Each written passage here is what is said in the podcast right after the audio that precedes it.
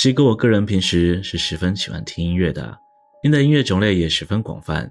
但你们知道，再好听的音乐，只需要两个方法就能把它们摧毁殆尽吗？一是丢到抖音，二是永无止境的巡回播放。在两千年以前，就有这么一家商场，将同一首歌曲巡回播放了足足十年，其厌烦程度甚至让人上报纸投稿控诉。而商场之所以长达十年，只放同一首歌，是客家本色的精髓，还是这里隐藏着什么不为人知的恐怖真相呢？大家好，我是西哥，今天要聊的是上海十大灵异事件之一的徐家汇太平洋百货灵异事件。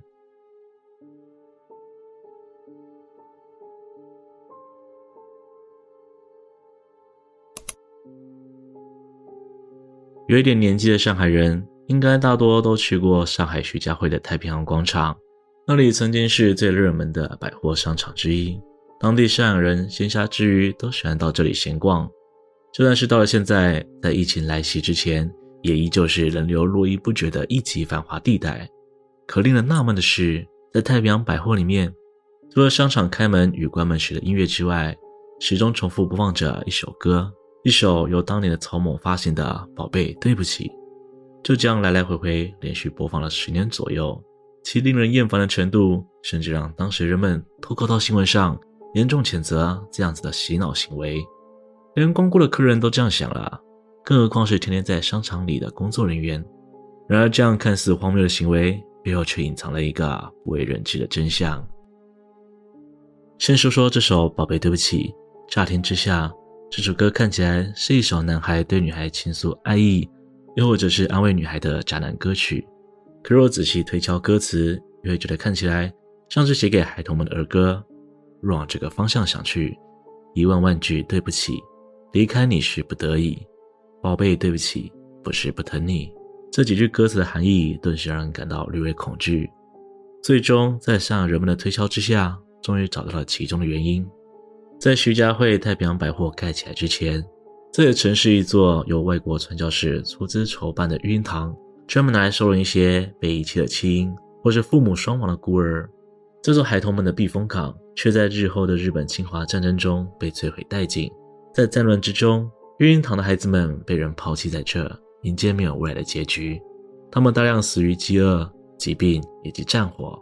后来，这些不幸往生的孩童们，因为当时的局势限制。等草草的就地掩埋在育婴堂前的草坪下，连个像样的坟墓都没有。过了许久之后，这座早已废弃的育婴堂被拆除，先是将这里改建成街边商店，直到中国大陆改革开放之后，又扩大了改建规模，才变成了当时的太平洋广场。然而，这段被遗忘的历史，却在每一个晚上向大楼的活人们哭诉着自己的悲哀。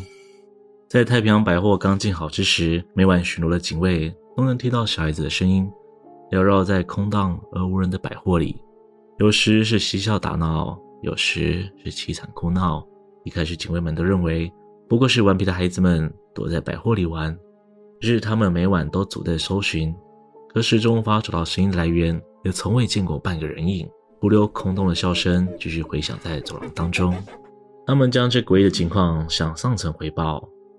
可当时的官吏认为这种事情传出去了，会对商场的形象造成毁灭性打击，于是将警卫们的话语当作玩笑，只是多安排了几个夜班警卫，让他们一起互相壮胆。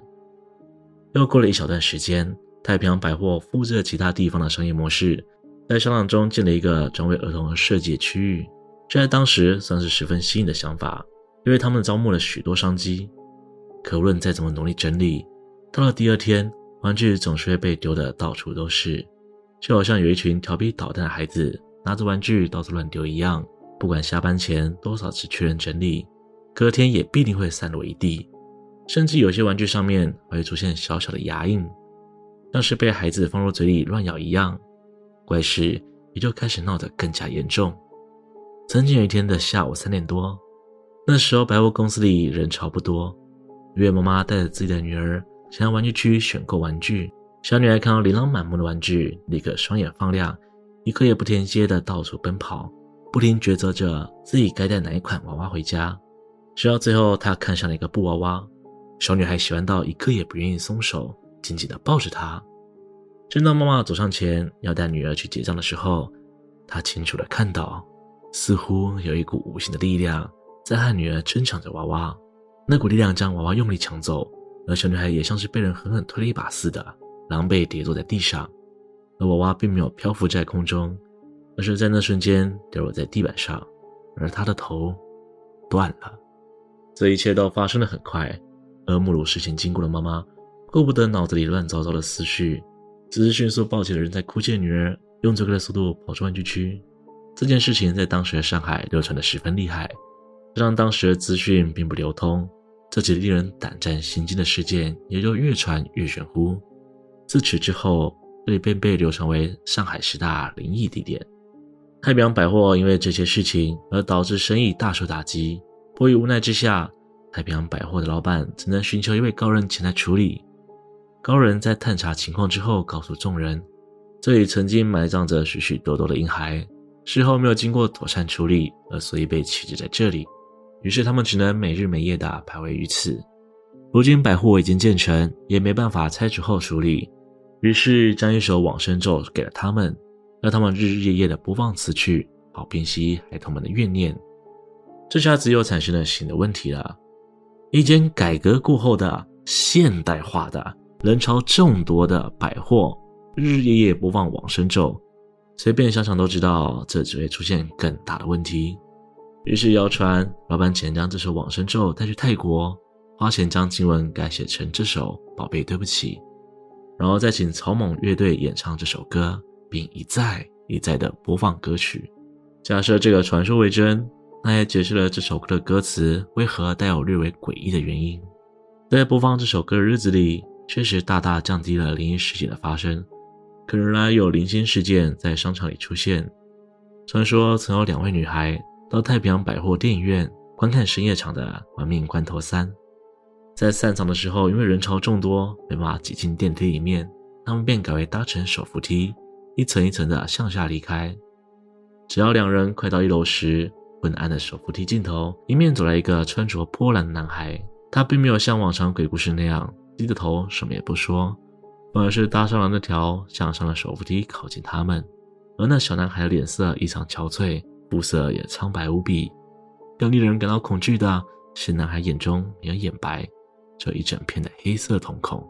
两人被吓得暂停思考，只能看着男孩缓慢靠近。直到他们水平站立之时，男孩的头颅就这么掉下，落进了他们那一侧的手扶梯，吓得两人飞奔逃窜。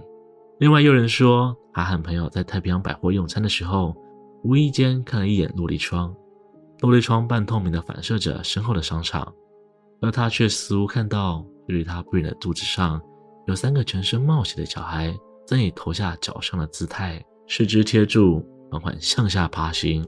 他甚至能清楚看见血迹沿着柱子向下流淌。他赶紧回过头来，可那根柱子好端端的，什么也没有。于是他揣着不安的想法，再次转头看向落地窗。孩子们确实不在柱子上，他们就站在两人的餐桌旁，用没有了眼珠的深邃眼窝盯着两人。他吓得大声尖叫，拉着朋友赶紧看向落地窗，可朋友什么也没看见。这样的灵异事件是真是假，如今已无法证实。可这些诡谲的传说却广为流传在老一辈上海人的心中。今天的故事就分享到这里，欢迎各位一起聊聊今天的故事，我是分享一下听过的上海传说。如果喜欢我的频道，请别忘了帮我订阅、按赞、分享，并且开启小铃铛，才不会错过最新的影片哦。我是西哥，我们下次见。